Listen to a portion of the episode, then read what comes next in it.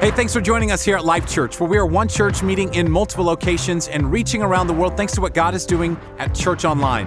If you ever have any questions or you want to learn more about us as a church, you can always check us out online simply by going to life.church, or we'd love for you to stay connected throughout your week and everywhere you go with the Life Church app. It's free and available wherever you download your apps from.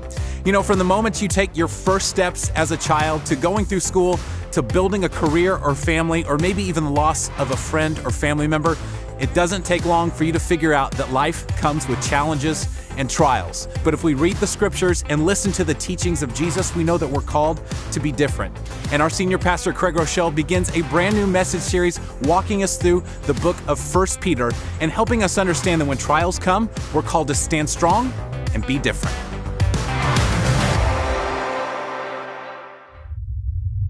If you can hear this message, listen closely.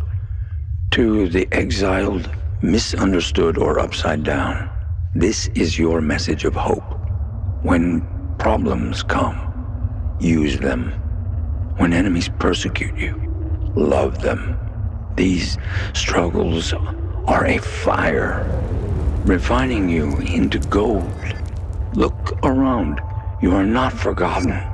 You are not alone. Challenge what is expected of you. This world is not your home. You are different. Hey, I need to know who came ready to have a little bit of church in the house today. All of our locations.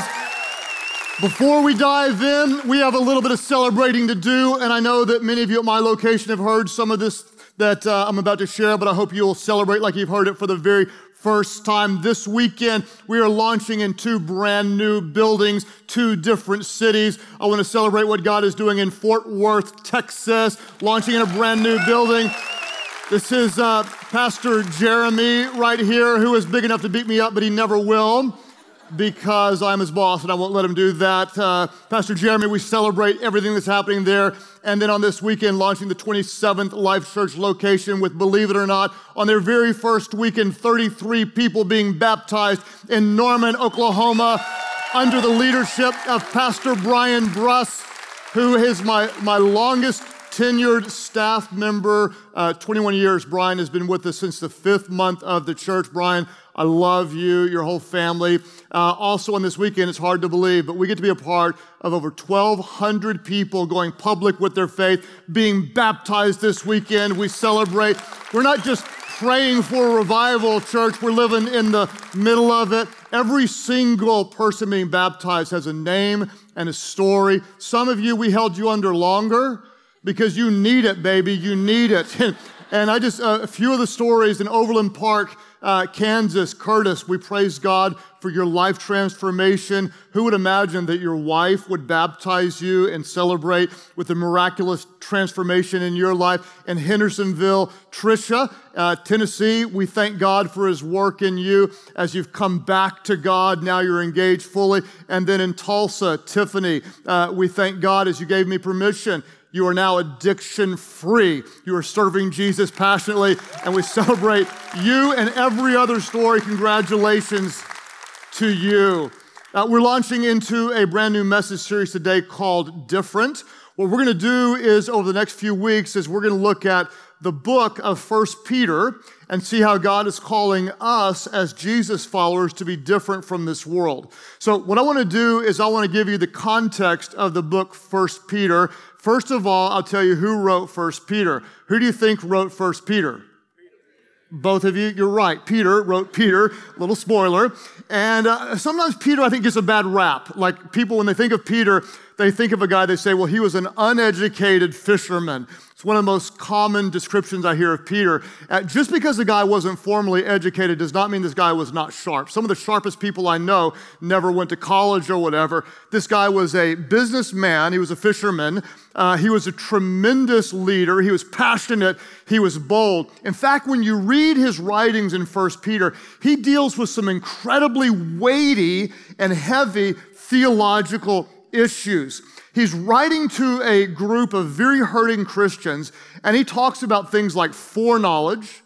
He talks about divine election. He talks about sanctification. He talks about obedience. He talks about the blood of Christ. He talks about the Trinity. He talks about revelation. The two big themes that emerge, you'll see over and over again, is he talks about the hope that we have in Christ, and then he tells us that we're called to be different from this world.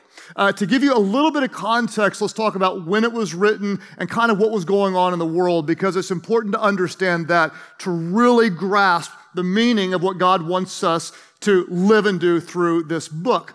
Uh, First Peter was written somewhere between the year 60 and 65 AD. We're not sure exactly when, but this was during the reign of a very evil and corrupt man known as Nero. Now, if you don't know much about Nero, let me just paint the picture. This guy killed his mother, he killed his first wife, and he most likely killed his second wife. This guy was so twisted that history believes that he actually burned the city of Rome. And what we do know is in July of 64 AD, this big fire broke out. It burned for six days um, uncontrollably, and they couldn't put it out. On the sixth day, they put it out. Then it, it reignited, burned another three days. And history believes that Nero started this fire because he had this insatiable lust to build. And the Senate wouldn't let him rebuild, so he just burned everything so he could rebuild it. Well, that didn't go well, evidently, whenever people started to blame him for burning Rome. So he decided to blame this little group of very passionate, already hated people known as Christ ones or Christians, Jesus followers. He said they did it. And so this already persecuted group was persecuted brutally in this season in which Peter was writing this letter. Just to give you an idea of what Nero, how sick he was, um, among other things, he actually put the uh, animal skins on Christians. So, like a dead animal, he put the skin on the Christians, then lock them into a cage and uh, unleash a pack of wild dogs into the cage and watch them maul and destroy these Christians as he would sip wine and drink this as entertainment. This guy was so sick. He, he would take Christians, and you have to understand, these are real people who love their family just like you. And he would dip them in hot wax and then put them on a tree, tying their hands to a tree, light them on fire, and burn the trees and these people like human candles to light the night skies as he would throw parties out around these suffering Christians. That is the context into which Peter was writing when he um, wrote the book that we're about to read.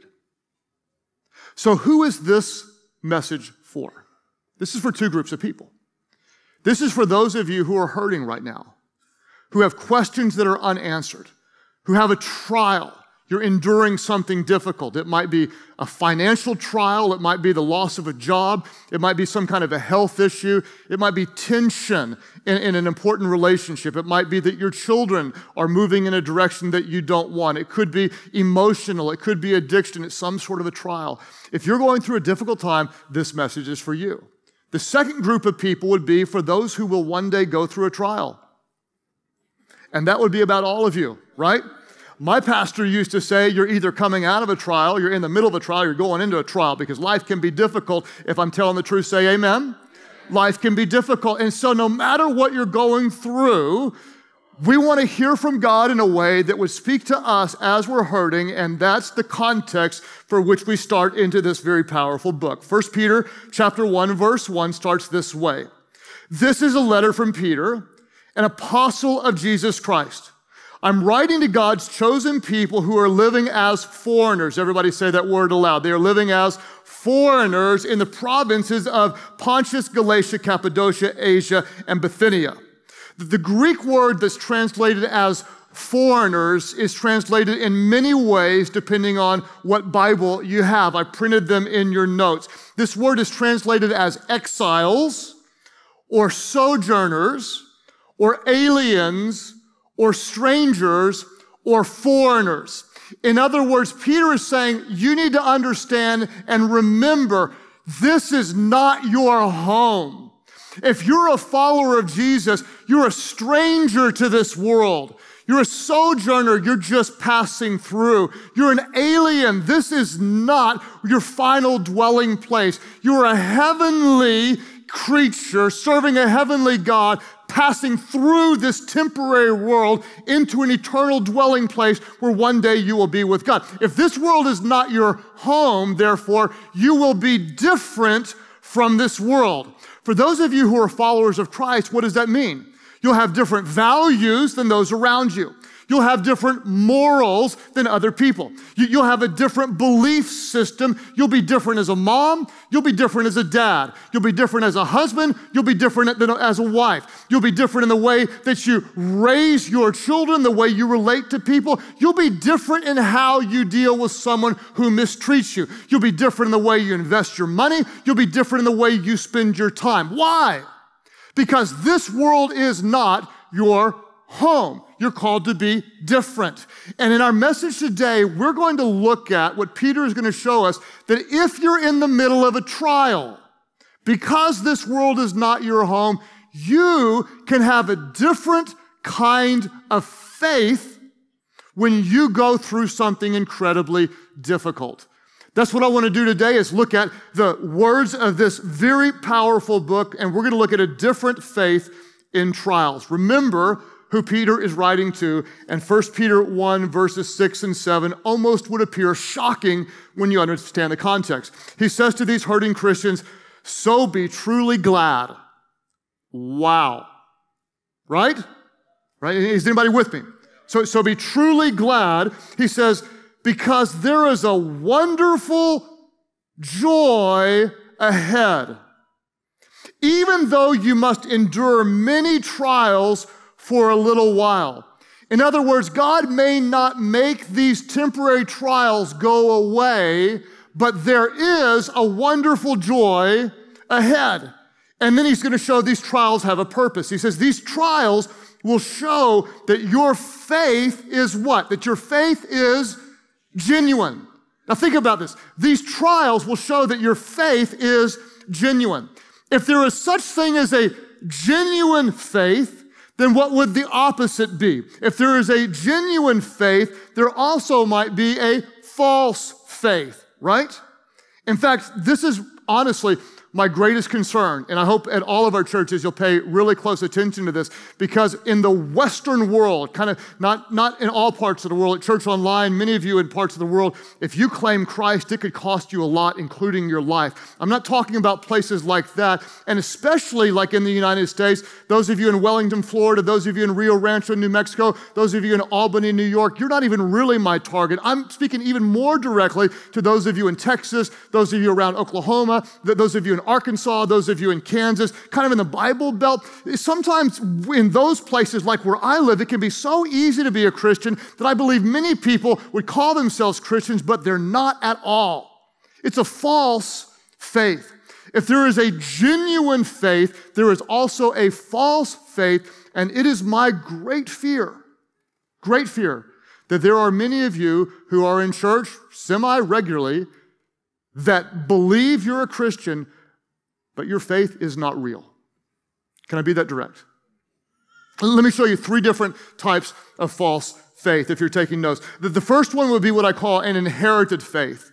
This is what some of you might have. The story would go like this. If we're talking, you might say, Well, my mom was a Methodist and my dad was a Baptist, and we went to church some, you know, Christmas and Easter and a couple other times. And so obviously I'm a Christian, you know, like I'm not a I'm not I'm not a Buddhist, I'm not a Muslim, so I must be a Christian. My parents were, my grandma was. It's an inherited faith.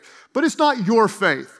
For, for example, I talked to a 19 year old girl, and uh, she, was, she said, I grew up in church every Sunday, every Wednesday, always in youth group. And she said, Now that I'm off to college, I'm not really sure I believe all this stuff. What, what was she saying? It was an inherited faith, it was her parents, it was not hers. And that would be perhaps where some of you are right now. It's, it's not a genuine faith, it's not really yours. A second type is what I would call a shallow faith. It's a shallow faith. Um, Jesus talked about this in a story that he told in Matthew chapter 13. You can read about it if you want. He said, A sower or a farmer went out to sow some seed, to plant some seeds. And he said, Some of the seeds uh, took root and a little plant sprung up. But The roots didn't grow deep enough. It was shallow faith. So Jesus said, when the worries of this life and the, the deceitfulness of wealth and the love for the things of this world came along, it choked out this little plant and it died. Why? Because the roots weren't deep enough. And that again is where some of you are. In fact, if I can just be real honest, and I don't want to be like a prophet of doom, but this is true. Six months from now, there are some of you that are happy to be here today that you will not be here. You will not be in any church. You will not be reading the Bible. You will be hurting. You'll be afraid. You'll be lost in some addiction. There will be no spiritual power and no spiritual victory. And that is absolutely and completely true. I've seen it over and over and over again because you've got no real roots to keep you deep.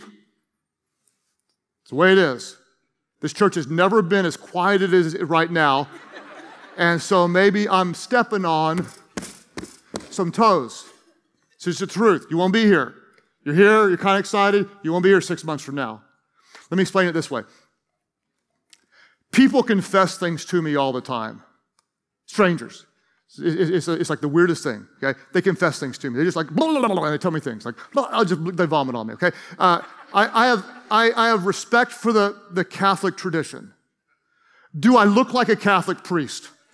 No, I'm not a Catholic priest, but people just confess things to me, okay? Um, Amy and I went into this restaurant, and this uh, 19 or 20 year old waiter came up, and he was really excited to see us. Like, oh my gosh, you're my pastor. I love you. Oh my gosh, I love your church. I mean, I go to church all the time. And then he just started confessing. He's like, Okay, I'm lying. I haven't been in two years. I, I, haven't been. I was going, but then I got busy and I got in debt and I got in school, so I had to work. And I, I you know, I can't go because I work on Sunday mornings. And I know there's a Sunday night. I don't go on Sunday night. Why? Because I'm living with my girlfriend.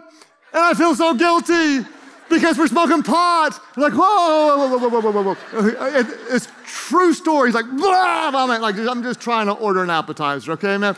You know, we'll pray for you later. And, and, and, and I mean, this guy just lowered on me. And I, and I said to him, I said, hey, look, look, look, look, look. look. Do, do you want to be close to God? Yeah, yeah, yeah, I want to be close to God. I said, let's come Sunday night. And then what I want you to do is I don't want you to just do there because that's, that's not going to give you the strength you need for seven days to fight the devil.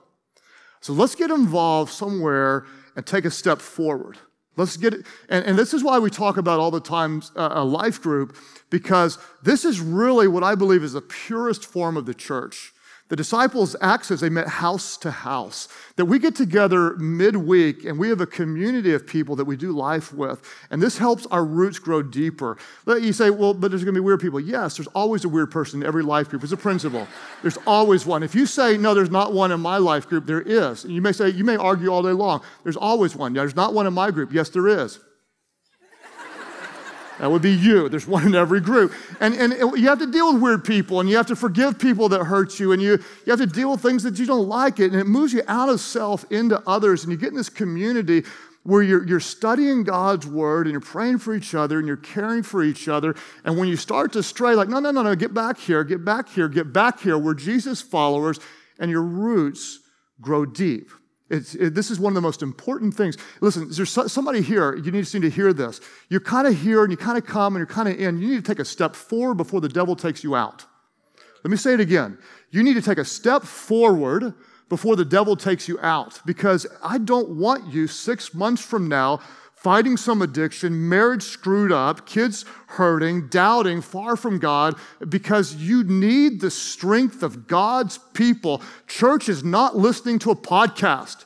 Church is the body of Christ where we gather corporately to worship God, strengthen one another, to attack the world with the love of Jesus. This really matters to God. Jesus died for the church. He's returning for the church. He said, I will build my church. The church matters to Jesus, therefore it matters to us. We're not going to have a shallow faith. The third thing is a conditional faith. It's those who would say, I believe in God, I love God, I love God, I believe in God, as long as things go my way, right? This is some of you, you know people like this. I talked to a guy at the gym. He said, My wife left me, I lost my job. How can I believe in a God who would allow that to happen? That is a conditional faith and that is a false faith. There are those of you that you have a false faith, and I believe that God brought you here today to change that to a genuine faith. Trials can reveal the depth of your faith. If you're going through a difficult time, some of you may say, Well, my faith is being tested right now. My faith is being tested. How is it that God uses our trials? Two different ways. Number one, trials reveal your faith. Trials reveal your faith. Let's look at it again. 1 Peter 1 7. These trials will show that your faith is genuine. I love to say it this way a, faith that's been tested is a faith that can be trusted. Okay? A faith that's been tested is one that can be trusted. In fact, that was Peter. He had been tested, even failed a little bit, strengthened, regrouped, redeemed, made new, and he was completely transformed. In fact, let me show you back maybe 25 years prior to Peter writing this book. So go back a couple of decades, and he had this conversation with Jesus that was recorded in Luke's gospel, Luke 22, verse 31 and 32. Jesus said to him, Simon, Simon, Simon Peter, Satan has asked to sift you as wheat. In other words, Satan wants to test you. Satan wants to see what you're made of. L- listen, all of our churches, don't ever for a moment think that your spiritual enemy is not scheming to take you away from the things of God. Don't ever think for a moment he's not attacking. Satan wants to sift you like wheat. He wants to test you. What are you made of, Peter? Jesus says, But I have prayed for you, Simon, that your faith may not fail. Trials reveal your faith. And when you've turned back, in other words, you're not going to always get it right, Peter, but when you've turned back, strengthen your brothers. How did God use the trial to transform Peter? Uh, think about this. In the early years, let's be honest, Peter was kind of obnoxious. He was very inconsistent. He, he was hot headed. Uh, he, he was rash. In the later years, what was he? He was incredibly bold. He was incredibly tenacious. He was full of faith. What happened? God used the trials to strengthen him. What was one of the big trials? Well, Peter was always shooting off at the mouth, and he said one time to Jesus, Hey, if all those other loser disciples deny you, I never will. I'm your guy. I got your back. I will never leave you. I will never forsake you. John, you can't trust him, but you can trust me. Then what happened? Not one time, not two times, but three times Peter denied Jesus. One of the times it was to a little girl. Do you know Jesus? I don't know, never heard of him. A second grade girl with a Snoopy lunchbox, do you know? Oh, no, no, I never met him in my life, okay? He sees the eyes of Jesus and his heart tripped out. Jesus brutally dies on the cross for Peter's sins and for our sins. Three days later, the stone is rolled away. The tomb is empty. Christ is risen. In John 21, you see this meaningful encounter between the risen Christ and, and, and, Peter. And, and Jesus said, Do you love me? Yes, do you love me? And, and he gives him an assignment feed my sheep. What happened shortly after that? Peter, the guy who messed up, was the guest preacher on the day of Pentecost when 3,000 people were born into the kingdom of God. What happened? God used the trials to strengthen his faith, to change him to who he was becoming. Trials can reveal and strengthen your faith. That's why James, the brother of Jesus, even said this in James 1 2. He said, Consider it pure joy, my brothers and sisters, whenever you face trials of many kinds if you're in a trial, you can count it all as joy because you know the testing of your faith produces perseverance. In other words, God's going to use it. God's doing something in it. If you're racked with pain right now, what I hope that you'll understand is that there is a purpose in your pain. My God will never waste a hurt. He's always working in it. He is always for you. He always loves you and He is always good. Trials reveal your faith. The second thing I hope you'll see is this that trials can draw you closer to God. Tr- trials can draw you closer to God. 1 Peter uh, 1 8 and 9 tells us this directly. And I want you to watch the power of the language, the, the imagery that, that Peter uses. He says this He says, You love God even though you've never seen him. Though you do not see him now, you trust him. And watch this. And he says, Now remember who he's writing to. These are people that, you know, maybe their cousin just got burned as a candle the night before. That's how, this is how dark it is. He says, he says, and you rejoice with a glorious, inexpressible joy. A glorious, inexpressible joy. A joy that can only come from heaven.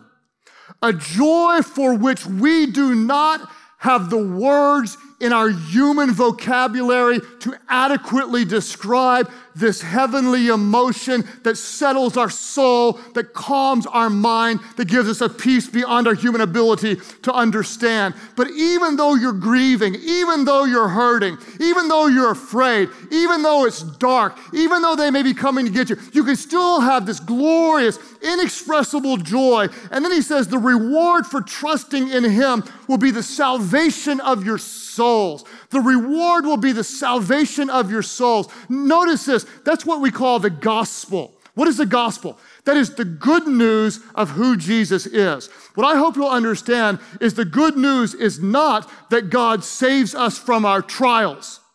The good news is that God saves us from our sins. And somebody better help me at this point because this is really, really good news.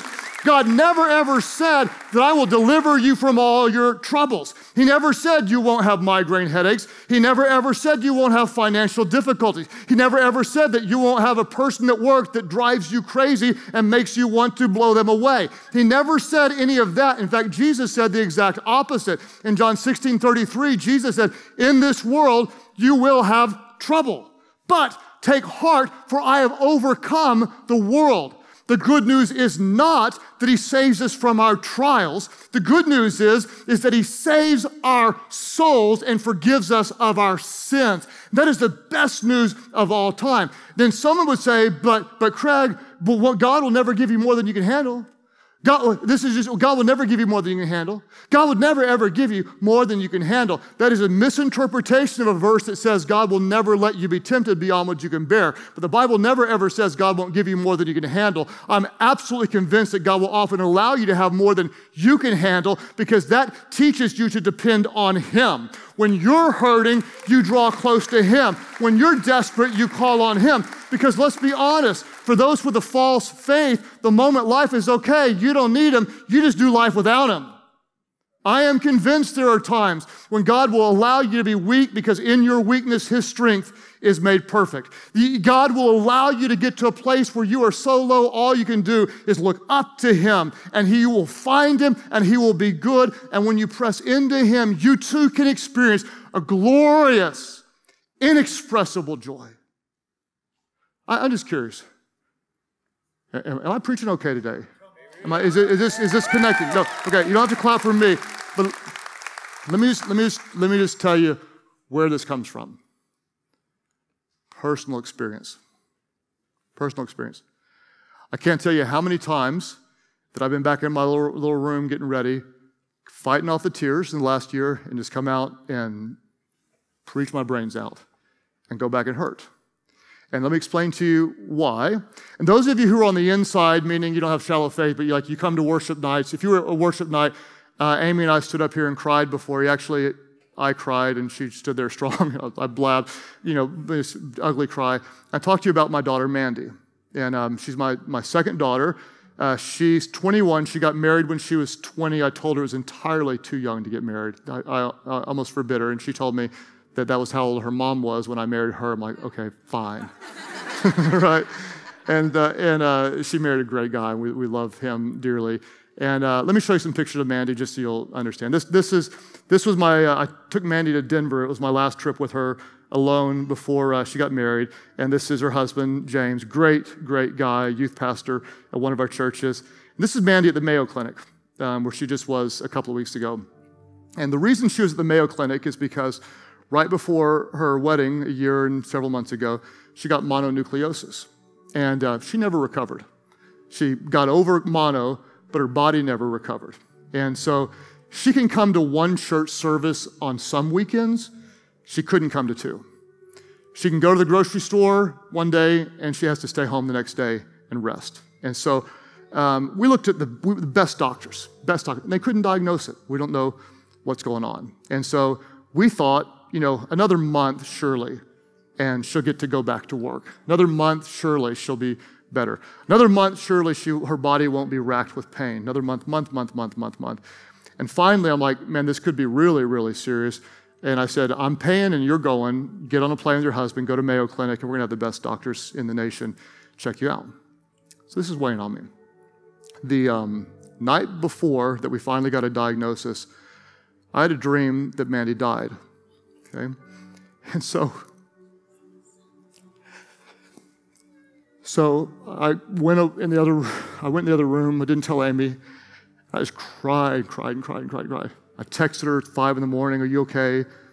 She didn't respond. It's five in the morning. She's asleep. Like, respond, respond, respond. You know, finally she did. And um, this has been weighing on me like that. And so she got a diagnosis, and the really good news is that um, it's not life threatening, which was our real fear. Okay, we praise God for that. And um, so, so we have a plan, and the doctors tell us it could take it could take years, but we think we can get her back to a good and healthy place. And I, I believe in a God that it can do miracles. I believe it'll be faster than years. I still have faith. Okay. In the middle of this, I uh, right before Mandy went to uh, Mayo, you know, she's in pain every day, and you know how it is when you're a parent. Like I'd give anything to be in that place and take it for her. I said, "Baby, do you still have hope?" And she smiled bigger than you can imagine. She said, Daddy, I always have hope in Jesus. She said, Hope's my middle name. And it is Amanda Hope. It's her middle name. And um, I've just watched this girl and I've seen what it's done in my marriage. And at the same time, it's been one of the harder seasons in our life. It's been one of the most intimate seasons with the goodness of our God. And uh, Precious Mandy started making YouTube videos, and now it's got over a thousand subscribers that are that are people around the world that are facing chronic illnesses, and she's not just helping minister to them, but she's, she's pointing them to Jesus and, and seeing God use her greatest trial to, to make a difference. Here's what I want you to understand is our faith is not in what we see. Our faith is in who God is. You say it again. Our faith is not in what we see. Our faith is in who God is. And at the same time, we hurt because it's real. And in the same time, we have human fears because we are human. We have supernatural faith in the goodness of God. And what I want you to understand is we have in my house, in my family, a glorious, inexpressible joy that can only come from heaven. So if you're here today and you're hurting, you are here because God loves you. Take a step toward Him. When you draw near to Him, He will draw near to you. And God loves you so much that He brought you here to help you understand that you're not experiencing a trial because you're bad or you did something wrong, but He can actually use the trial to strengthen you, conform you to the image of His Son Jesus. And you may never be the same as you trust in Him. All of our churches, let's take a moment and pray together. Father, I ask today that you would do a work that only you can do to bring healing, God, especially to those who are hurting. All of our churches, nobody looking around. I want to talk to those of you that that are hurting. You might have a financial situation. You might have a, a, physical condition. It might be somebody that you love. It might be relational. It might be spiritual questions. It might be emotional. It might be some type of an addiction, but you say, I'm facing a challenge, a trial, and I need prayer today. At all of our churches, if that's you, would you lift up your hands high right now? Just lift them up high all over the place. God, I thank you today, not just that, that there's hurting people, I thank you that there's hurting people together in your presence. And God, we rejoice with those who rejoice and we mourn with those who mourn. And today, God, we just, we hurt with those that are hurting. But God, we also hope with those who have hope in your Son, Jesus. And today, God, we ask that you would do a miracle in our hearts. Draw us close to you. We thank you, God, that even in the middle of the most severe trials, there is an inexpressible and glorious joy for those who know you. God, in the middle of a trial, may we experience a peace that goes beyond our human ability to understand. That our faith is not in what we see, our faith is in who you are, God. Help us to trust in you. Though we don't see you, we still trust in you. We thank you that you're good. I pray, God, today for miracles. I pray for Mandy. I speak the name of Jesus over her. I believe by faith she will be healed. I pray for miracles in physical bodies at churches all across our world. God, I pray for financial provision. I pray for relational restoration. God, we ask that you would do miraculous works. And before our, between our prayer and the time we see it, we choose to trust in you. And we thank you, God, that you are real, you are here, you are with us, and you are ministering this glorious, indescribable peace to our souls that we would be different, God, because we have been with you. All of our churches, as you continue praying today, there are those of you that you're going to realize you have a false faith. It's not real. It's not deep. It's not sincere. It's not yours. It may be inherited. It might be conditional. It, it, might be uh, whatever it is. You recognize I've got a false faith. You are here today, not by accident, but it's time to put your faith in God. Campus pastors, I'm calling an audible right now. Just, I want everyone to look up here right now. Nobody looking down. Every head up, every eye open today. At all of our churches right now, there are those of you you recognize that you are not fully following Christ. There's some of you, you may even appear to be a Christian. Everybody thinks you are, but you recognize you don't have real roots, you don't have real faith. Today, what I'm going to ask you to do is to go public everybody else and say, I need Christ and I commit my life to Him. Jesus said, If you confess me before people, I will confess you before my God in heaven. If you do not confess me, I will not confess you. At all of our churches, there are those of you, you recognize you need Christ. Some of you, they think you're following him, but you realize you are not. Others of you, you may look like you're really far from God and say, How could I ever take a step toward him? You come to him as you are. You are here today because he loves you. When you call on the name of Jesus, who is perfect in every way, died and rose again, he will hear your prayer. He will forgive your sins. He will make you brand new. You're not a better version of you, you're a different version of you. He will completely forgive you. You become a new person in Christ. At all of our churches, those who would say, Yes, that's me. I don't care who's watching. I need His grace. I need His forgiveness. I want genuine faith today. I go public. I give my life to Him. Lift your hands right now, all of our churches. Can somebody give glory to God right here? Can somebody praise God right here? Can somebody thank God for hands all over the place, transformed lives all over the place? Lift them high we praise God. Lift them high, we praise God. I need Christ. I need Christ. I need Christ. I need Christ. Somebody ought to pray louder than that. I need Christ. I give my life to Him. I trust Him to save me. We are not praying for Revival Life Church. We are living in the middle of one right now. We worship you, God. We praise your name. Everybody pray with those around you. Pray, Heavenly Father, take my life. I give it to you. Jesus, save me, forgive me, make me new, fill me with your spirit so I could know you, serve you, and follow you. Help me be different from this world so I completely live for you. My life is not my own. I give it to you. In Jesus' name I pray. Would you please help me worship God? Would you please help me thank Him for new life in Christ Jesus?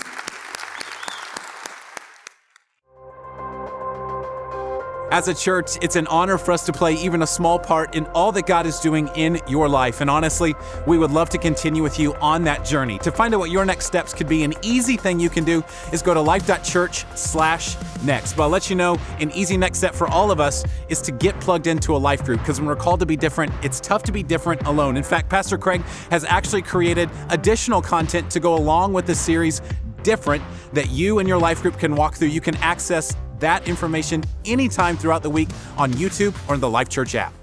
This is Life in 60, a look back at July of 2017.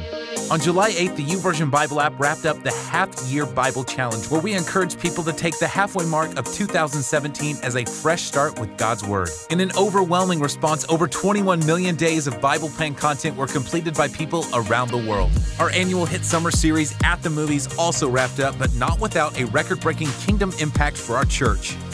You're going to flip around with me. Check this out. It is a completely different experience. He's searching for you, and He promises that if you search for Him, you will find Him.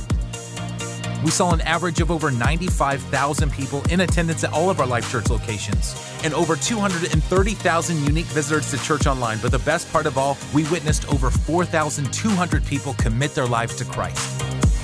And now you're caught up with Life in 60. For those of you connected with Life Church, thank you, thank you, thank you for living out our mission of leading people to become fully devoted followers of Christ. God truly is using you as we help people around the world find God and find life.